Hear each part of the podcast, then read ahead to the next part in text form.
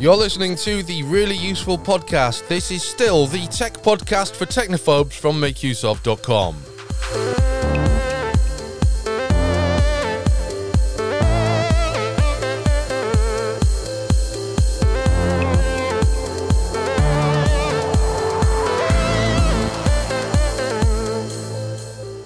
Welcome to the show. My name is Christian Cawley, and with me this week is uh, Mr. Gavin Phillips. How are you, Gavin? Uh, I'm great, Christian. Actually, I went to a, a wedding this weekend Ah. in uh, in Warwickshire. Um, Right. and it was very, very, very good. There were no dramas, so I don't know if you put that in the good or the bad column because sometimes uh, a wedding day drama kind of makes the day. But in this case, it was in the good column, um, and it was uh, fantastic to see all my family. Uh, and how about yourself? Uh, my weekend consisted mainly of driving people from A to B, so uh, it was just a general parent weekend. I'm interested in uh, Warwickshire. I don't think I've ever been to Warwickshire. Yeah, it's a beautiful county. It really is. Uh, it wasn't right in the heart of it. It was more towards the. It was near Coventry. Um, But yeah, really, really lovely place, lovely venue, uh, and lovely people. So what more could you want? Yeah, absolutely. Lovely, lovely. Glad to hear that. Uh, so we're back for another podcast. Uh, we uh, took an unscheduled break last week uh, for various reasons, but did you know, Gavin, that it is the fifth anniversary of the Really Useful podcast this week? No way. That's Yes. incredible. Yes, I couldn't believe it myself when I uh, our hosting service uh, popped up said it's your fifth anniversary. I'm like, wow, excellent. Ah, we've done well there. Go us. yeah, absolutely. So uh, we're going to uh, crack on with our usual format of tech news that affects you that matters. Uh, then we've got some tips and tricks, and then hopefully some recommendations from Gavin and myself to uh, give you something to think about, maybe put on your wish list, etc., etc. We're going to kick off with uh, what is perhaps for me the most exciting news, which is the launch of the Raspberry Pi 5, which is coming along in October. The little credit card sized computer has had an upgrade. I mean, it's been a few years now since the Raspberry Pi 4. That system itself is a desktop replacement. It has the capability, it's an affordable system, you know, 60 $80 that will replace a standard desktop PC.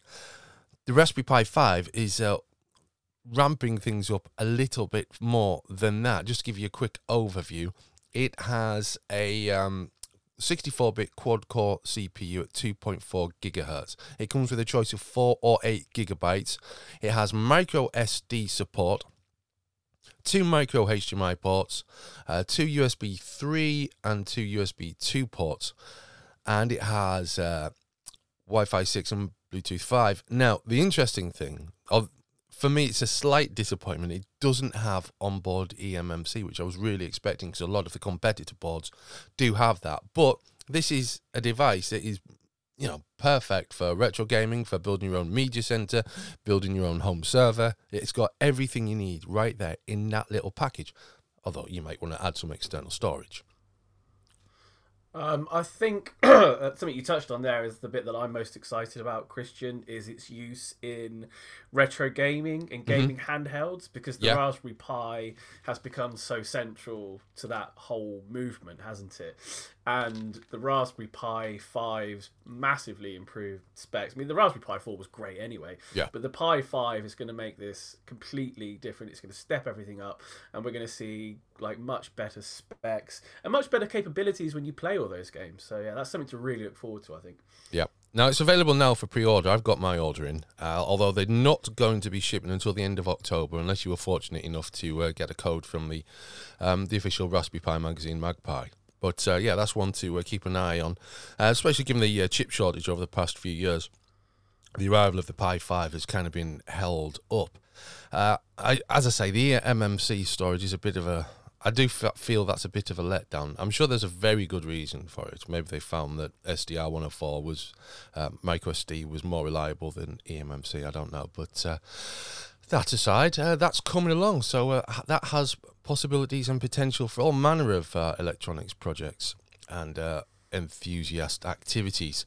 Uh, now, moving on to some security news. Uh, Snapchat's Snap AI chatbot has been called a possible risk to children's privacy by the UK's data watchdog. And the Information Commissioner's Office, which is part of the UK government, says that it could um, close down the My AI feature after a preliminary investigation. And uh, that's kind of bad news for Snapchat and also for uh, the use of sort of uh, generative AI and personal AI tools, isn't it?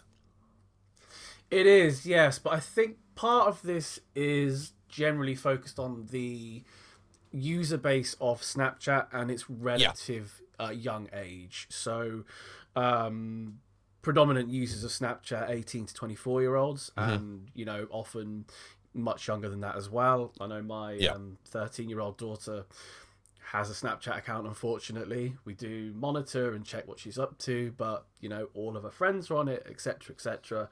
Uh, and so I have talked to her about this uh, My AI tool and explained to her just a bit more in detail about what it's doing and what it does with the information she gives it. Mm-hmm. Um, but it does raise those privacy issues. And while I don't think this tool is going to be outright banned, it is something that all generative AI tools are going to have to contend with um, in the coming months and years, which is how is user data being used after it's put into the machines? Because currently we don't have a lot of information on that, do we?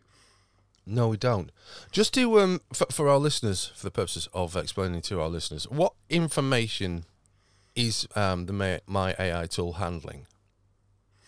Well, anything that you put into the My AI tool could theoretically be kept and held by Snapchat. The most of it would, I guess, is going to be used for training the tool to be better and more yeah. accurate. But the tool, the May, uh, the My AI tool, is run by or uses Chat GPT's GPT-4 um, large language model. So it's basically the same sort of tool, but yeah. Snapchat have made some tweaks to it and what have you. The thing with it is, is that kids of that age aren't necessarily thinking about the implications of questions they might ask it and whether that would be linked to their user profile in the long run. Um, but that said, most adults aren't doing that either. So, hmm. you know, you obviously have to protect the kids from something they don't understand. But there's a general lack of information about what these tools are doing. Um, And starting with kids is often a, a useful place to begin. Absolutely. We will um, move on to a similar topic AI facial recognition. Now, uh, this is a problem around the world. The UK has uh, just uh, managed to uh, get its head out of the sand on this, and uh, a group of politicians and privacy campaigners are concerned that um, it's going a little bit too far and that police and private companies should immediately stop the use of facial recognition surveillance. AI facial recognition. What is that all about? Because is is that is that simply comparison, or is there something more going on there? It's hard to know, isn't it? I mean, pro- protests for years have had facial recognition tools used to track and monitor people that turn up to protests. They want to track people who regularly turn up, the sort of ringleaders or, or whatnot, if you will. Um, that it's being used in general life uh, to see what people are up to all of the time. I mean, the UK is, as we know, one of the most surveilled countries uh, and populaces in the world, uh, bar a few others. Yeah. Um, but where that information goes and how it's used, I mean, we're never going to know, are we? It's no. one of those. Well, I, th- I mean, it seems to me that they it's the use of facial images in the, as in order to you know populate a learning machine in the same way we use data to do it to create things like uh, ChatGPT, OpenAI. Uh, the UK isn't the only country that's concerned about this. The European uh, Union um, has issued uh, concerns about this. There are uh, movements all around the world, s- some of which are parliamentary government based, or but not anything that seems to be affecting policy or having any genuine impact. Um, US lawmakers and privacy advocates have been challenging uh, the technology in the USA. Uh, we've even, I think, there's even concerns about its use in Russia. Uh, and in Australia and all sorts of places. And it is a kind of this is one of the problems. This is this is this is an international conversation, which unfortunately is um, not being given the attention that it deserves, and probably won't be. Which is, you know, given everything else that's happening in the world, this isn't the thing that's at, the top. It's, it's not a very interesting or sexy topic for for for newspapers, is it? So this isn't something that's going to be hugely discussed. That's the reality. No, absolutely. And no matter how you broach conversations like this, the onus always falls back to, well, it's for public safety. And when you have conversations like that, that can fall back to that basic level of we have to do this because it protects people, especially at um, large events. Say, um, for example, it was used in the, the United Kingdom this year for King Charles' coronation. So the argument is we have to use this because this is an, an event that could have people that want to disrupt or, or, or do worse. But it stops people from creating and holding different opinions to it because people simply say well why don't you want to protect people and it's well there's a lot of other issues Yeah. at sway here but you're shouted down because it seems that yeah you you're actually advocating people to get hurt or you're advocating these events to have disruption and whatnot Okay, and we're going to move on now to a uh, story that we would have brought you last week but didn't. It is the new Chromebook Plus specification. What is this, Gavin? I mean, it's clearly a new Chromebook, but uh, how, how how does this change things for in the Chromebook world? Yeah, it's quite interesting actually, Christian. So this this idea of a of a of a premium tier Chromebook has been floated around for a while. The project was previously called Chromebook X, and uh, Chrome, uh, Google have now released it as uh, Chromebook Plus. Um, that's not to be confused with the previous line of Samsung Plus Chromebook models. They're they're separate, different things. But Chromebook Plus advocates um, or specifies, sorry, a minimum hardware level. So um, a Chromebook Plus will have a minimum of an Intel Core i3 12th Gen uh, or a similar AMD Ryzen CPU, at least 8 gigabytes of RAM, 128 gig storage, a 1080p plus webcam, uh, and a full HD IPS screen. So those things combined do make the Chromebook Plus specification quite good, actually. Yeah. But but it begs the question for me, Christian, is at what point is Chromebook not a Chromebook anymore? Because these specs are pushing it more and more towards just being a regular laptop, aren't they? Yeah, yeah. I mean, that's what I'm seeing here. Um, Yeah, uh, yeah, exactly. And I think that's a lot of uh, many people have raised these sort of questions like so it means that Chromebooks uh, in the Chromebook Plus category are, are better than ever, way more powerful. But if you have to spend say $600 or so, I think that's one of the top tier ones I've seen, you could probably get an equivalent regular Windows laptop that does all of that maybe and more. So it's a tricky balance, I think. It is. There's also the question of uh, whether you might not just buy a, something in a different. not, why not buy one of those um, Swish Samsung tablets or even a Google tablet? Yeah, absolutely. It's going to be more uh, portable, arguably more flexible in some ways. Um, yeah. On the other Yeah, hand, it's a Linux computer, so I'm not complaining too much. No, for sure. yeah. Uh, so the Chromebook Plus specification will also feature some software enhancements as well. So it's getting um, the Magic Eraser feature, which you've seen on uh, various Android models, where you can erase bits of background and whatnot. Yeah. Um, and future updates to Chromebook Plus models will bring AI powered tools, um, like like a like uh, what's the Google's uh, thing called Google Bard, sorry, will be integrated more closely into Chrome OS in the future and, and that sort of stuff. Now, this is a standard, isn't it? The Chromebook Plus. Yes, it is. Yes. It's being launched uh, a couple of days ago on October the 8th, uh, as we record this. Um, but apparently, there's a few already going onto the market.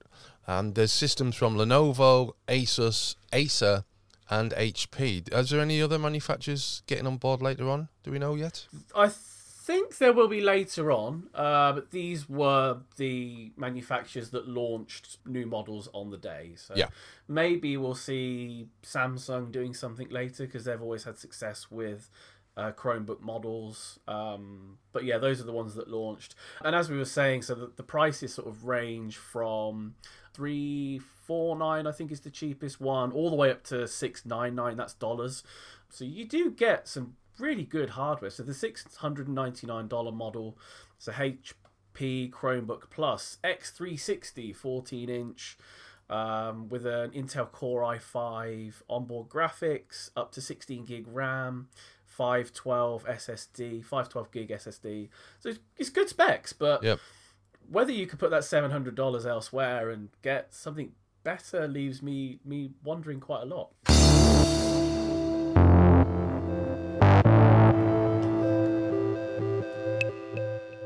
Now, fake storage has been a growing issue over the past few years. It's something that's kind of seemed to have kicked off mainly in the uh, the, the SD card area and the USB stick area, but it's something that's uh, spreading into SSDs, isn't it?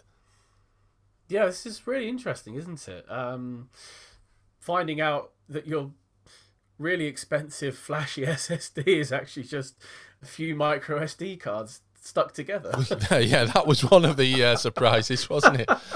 yeah, that's. Um, um, I, I think the main thing here is um, how do they fool a system? Or well, I mean, there's there's one there's two ways, isn't there? There's two key ways. There's basically listing something on uh, you know an auction site or whatever. Say this is a one gigabyte drive, and you plug it in. It turns out to be two five six megabytes or whatever. Um, I've, I've probably got my scales wrong there. They say it's a one terabyte drive. And it turns out to be 256 gigabytes and you think oh i'm getting you know i'm getting 75% less storage here than what's advertised there's that and then there's the actual hardware hack isn't there where you plug something in it says it's one gigabyte I'm, and I'm, I'm going back to those figures now because I'm thinking of a time this happened to me with a USB stick, and it turns out to be something like 216 megabytes. And you think, well, Yes. what the hell's going on here? And that, that that's Yeah. that's that's kind of a hardware hack, isn't it? That um that, that where where the um the, the, the, the boot area, for want of a better term, of the um, device fools the computer. Yeah, basically, yeah, they've um, they've effectively hacked the um, drive controller. excuse me, which is the bit that tells the computer what's going on and Yeah. communicates how much data is going back and forth and what have you. And um, people that sell it um, hack it and say make it look like this drive is one terabyte instead of uh, 256 gig or, or whatever it is. Um, and the big issue with that is, Christian, is that if you get one of those drives, A, you won't notice straight away. And B, is if you start copying data to it and you go over the actual allotted amount of data on the drive. So, say you copy 250, uh, sorry, 500 gigabytes to a 256 gig drive. Uh, it will just go back to the beginning and start overwriting the data Oh, good lord. put onto it. Yeah, so you could be making a very important backup of all your family photos or something like that. You take the drive out and you've only got half of them because you've overwritten your own data. That's insane. It doesn't even stop and tell you this is run out of space. It just carries No. on from the beginning. Yeah, it just loops back around. So, Wow. But spotting these drives, though, I mean, there are ways you can do it, but I don't think it's always simple. So there are some ways you can do it. So you can read the fine print on the drive and the drive packaging. Um, and it's often sort of telltale signs that you would get elsewhere in the world, like an unnamed company you've never heard of trying to sell a 512 gig drive with amazing specs, but it only costs 10 bucks. So that's normally a dead giveaway uh, in many walks of life, isn't it? Something's Yeah. way better than it should be. And there's a good chance that means it's fake. Another thing you can do is to have a look at the hardware. So sometimes on these fake drives, the hardware just doesn't feel right. Uh, the quality of the casing or the enclosure of the drive may feel a bit soft, or maybe it's not quite joined together right, or you might even see something like like glue or something around the edges Right. where someone sort of had to stick it together after they 3D printed it or something Oh, good lord. and that's yeah exactly and then um, the other way is um, with software analysis. So you plug the drive into your computer, and one way of doing it would be um, you transfer just some regular files, nothing important, and see if it matches the drive specification on the outside of the case. And if it's transferring massively slower than it should be, it could be an indicator that the drive is fake. Wow, it's just one more thing to look out for, isn't it? I suppose the best option here is to buy direct from well known manufacturers. Oh, I would say so, yeah. Avoid websites like uh, Wish. Uh, what's the other new one? Uh, Temu, Temu. Yeah, but those websites are well-known places where people will try and sell knockoff, fake uh, SSDs, um, micro SDs, all other types of storage. Knockoffs of It's just- knockoffs.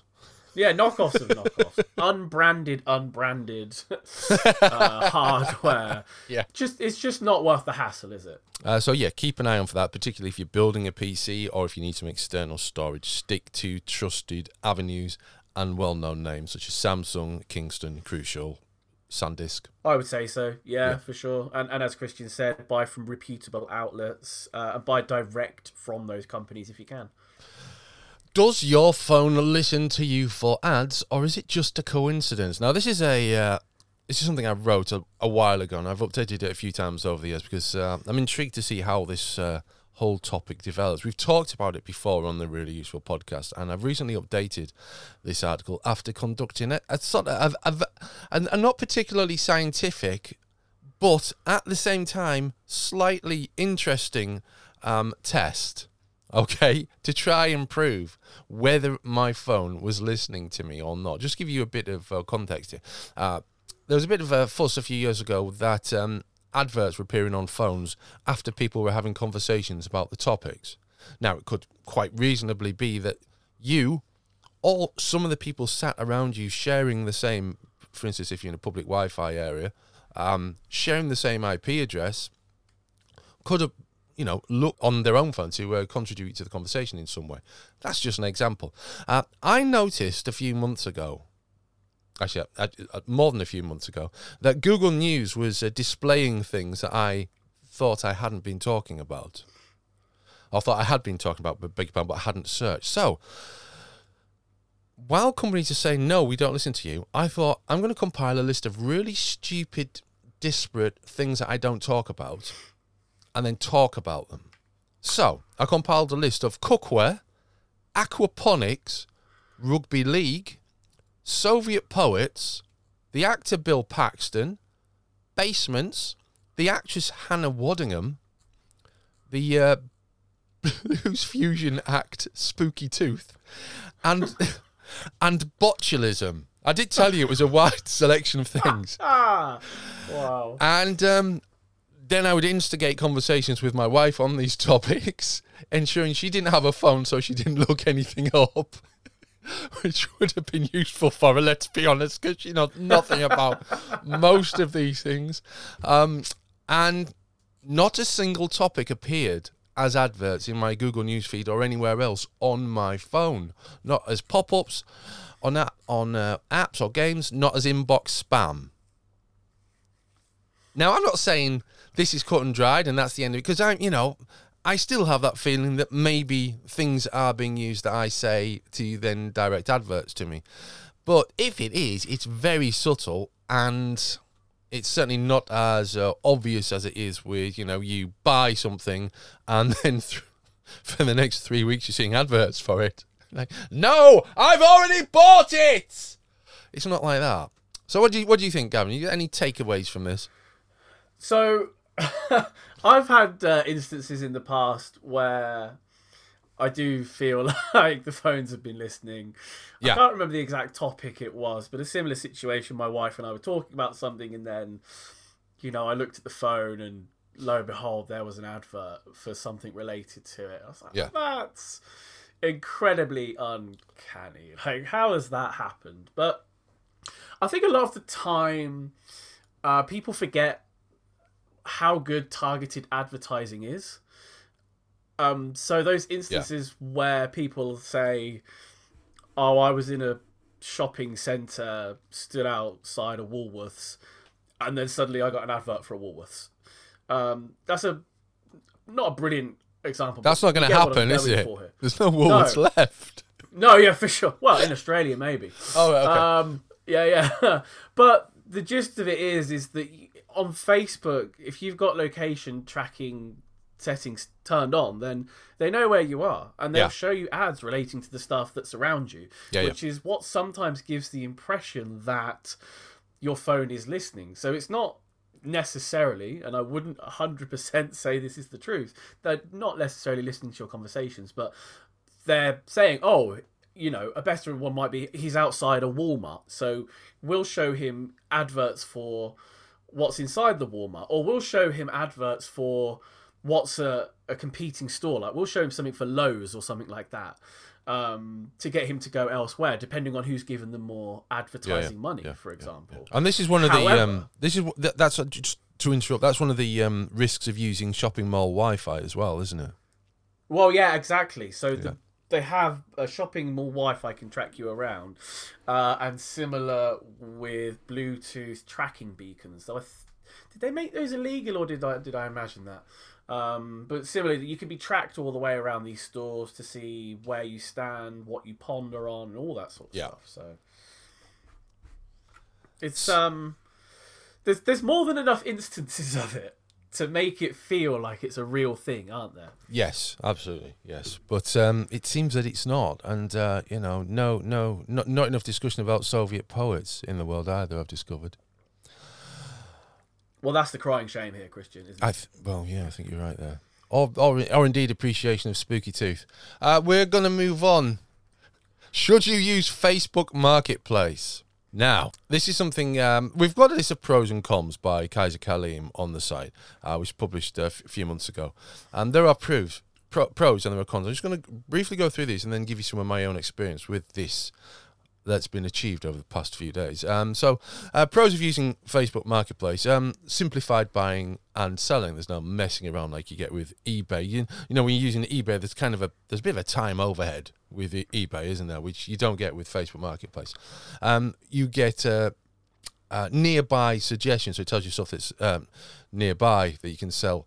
Um, and Marketplace works under that. Uh, there's a simple user interface, again, minimizing the, uh, the, the the overhead there, and there's no hidden fees. You decide the shipping charges, and buyers can set price limits, their own price limits, what they're willing to pay. Now, there are some uh, downsides to Facebook Marketplace. There's the risk of unsafe meetups. There is um, no sort of digital store option on Facebook, like an Etsy or whatever, or like an eBay store.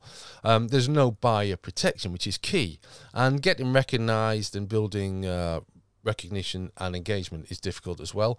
And uh, there's no storage space given to sellers for their items, so you're responsible for sending and receiving packages at your own risk. Uh, now, I have a uh, item that I'm trying to shift. It's right behind me. Here's a little clue to what it is. It's a bell on wheels, and um, I've had it listed on Facebook Marketplace for a few weeks now, and absolutely, while there has been sort of vague levels of interest, um, it's been a cross between people who don't live anywhere nearby to be able to pick up this bell on wheels, or they just seem to be people who are you know fishing for. Uh, I'll give you some money. You send me this by UPS. I'm thinking, no, I'm not doing that. That's that's not the deal at all. It is. It does seem to me for something like this to be inherently risky. I really don't like using it. But the problem is, I really hate eBay and eBay's fees. But I'm feeling like I'm going to have to actually move on to eBay with this. I sell quite a bit on eBay, if only because it offers better seller protection and you are less less likely to encounter scams. Not, you know, they definitely still exist, Yeah. and I've been targeted a few times for various um, sort of electronic I- electronic items I've sold on eBay. You often get messages and what have you, but once you know how to spot them, you spot them very fast Yeah. um, and you just ignore them. Block, ignore, report, move on. Um, the thing with Facebook Marketplace that I find is that there's a lot of ads on there that are also completely fake. Um, Yeah. so there was a spate um, this summer. I'm not sure if it was national or, or just in my area, but people listing uh, like outdoor furniture and stuff like that that should cost maybe two, three, four hundred pounds, um, and it was being sold for seventy nine, always seventy nine pounds. So once you realised that that was a fake ad, you'd see them all the time because you'd be like, "Well, that's seventy nine pounds. Oh, that's seventy nine pounds as well." So What are the chances? I was like, oh my gosh, all these people just want to make seventy nine pounds. It's incredible. um, but um, I mean, I have used Facebook Marketplace. It does have some useful stuff, and I've bought stuff on it before. But I find it just a bit of a faff, to be honest. The amount of messaging and back and forth you have to go through just to get a sale, and you think you've got a sale, and then people drop off the face of the earth and all this sort of stuff. So Yeah. it's, it's a bit bit tiring for me. Yeah, I'm not. Uh, based on this, I am not a fan of Facebook Marketplace.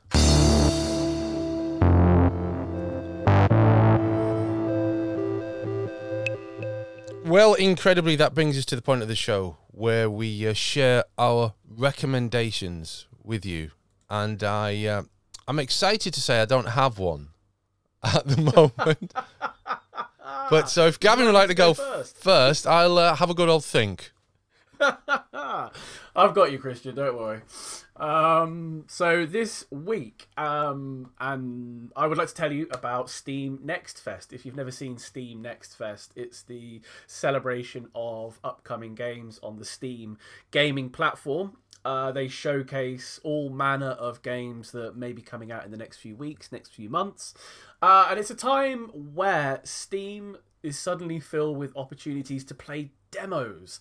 And I don't know uh, about you, Christian, but I miss the eras of buying a gaming magazine. Oh, uh, yeah. Having a demo disc on the front and going home and being like, oh, what have I got? You know, um, and not enough games have demos these days. So I always really look forward to Steam Next Fest because, you know, they just, there's, I could see there's 994 games on Next Fest. Wow. Uh, and all of them have a playable demo. So that's just awesome. I mean, I wish I had way more time to actually try and get involved in some of these. But a few uh, that I've picked out that I think people might be interested in are uh, Deep Rock Galactic Survivor. This is um, a top down um, single player version of Deep Rock. Uh, Deep Rock Galactic, the sort of space exploration with uh, dwarves um, game, which is like really, really good fun. So this looks absolutely really really uh, incredible. I'm really excited about this.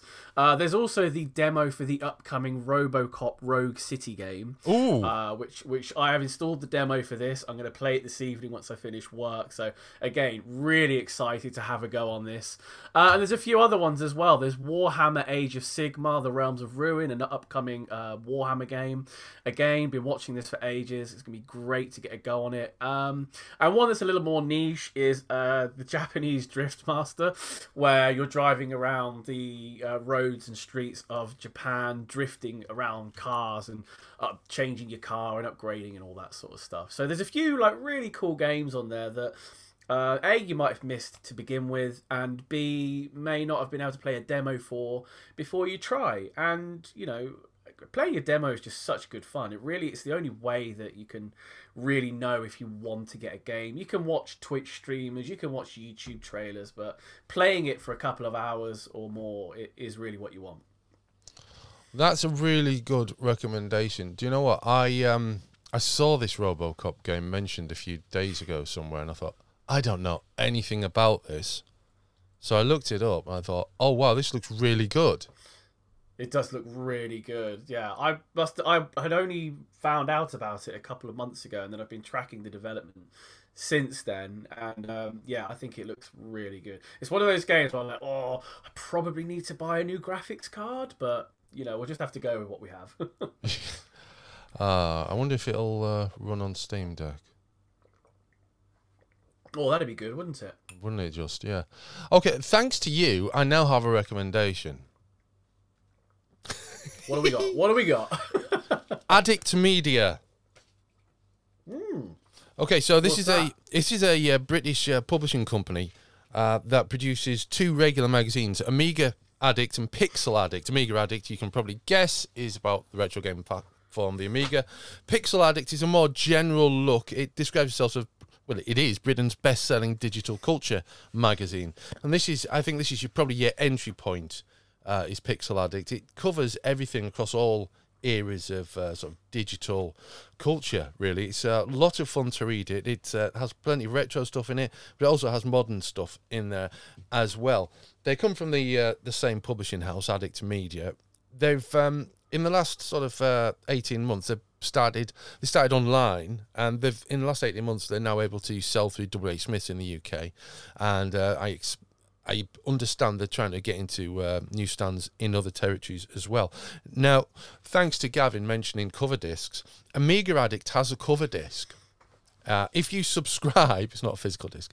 If you subscribe, you also get a disc label, a three and a half inch disc label um, that ships with the magazine, and you, then you get a QR code or a URL in the magazine to uh, go and download the games, whatever. It's just the fact that it has a label, which I find very exciting. And of course, you know, the cover disc was. Um, you know, it, as as Gavin says, was really really important. Certainly in the UK back in the day for buying uh, games, and you know, they transferred into uh, CDs. I've got lots of CDs and DVD cover discs in a pile right next to me. So that gave me the idea of this. But Gavin, there's an added dimension because, as well as Amiga Addict and Pixel Addict, they've released a special collector's magazine called. Can you guess what it's called? Uh, Commodore Addict. No, Amstrad Addict. Oh, Amstrad. Nice. yeah, which uh, has a focus on the uh, old CPC 464 and also has an interview with the man himself, Sir Sir Alan Sugar, in the back of the magazine. oh, nice. Very so nice. yeah, so I'm I'm a big fan of these magazines, and uh, I would recommend uh, if you have any interest in digital culture, or um, if you're a fan of the Amiga computer, is uh, to uh, check them out. Uh, I think the uh, website is addict.media. I will uh, put the show, uh, the link for that and everything else we've discussed in this week's really useful podcast in the show notes. That brings us to the end of the show. We'll be back for another edition soon. In the meantime, take care. Bye for now.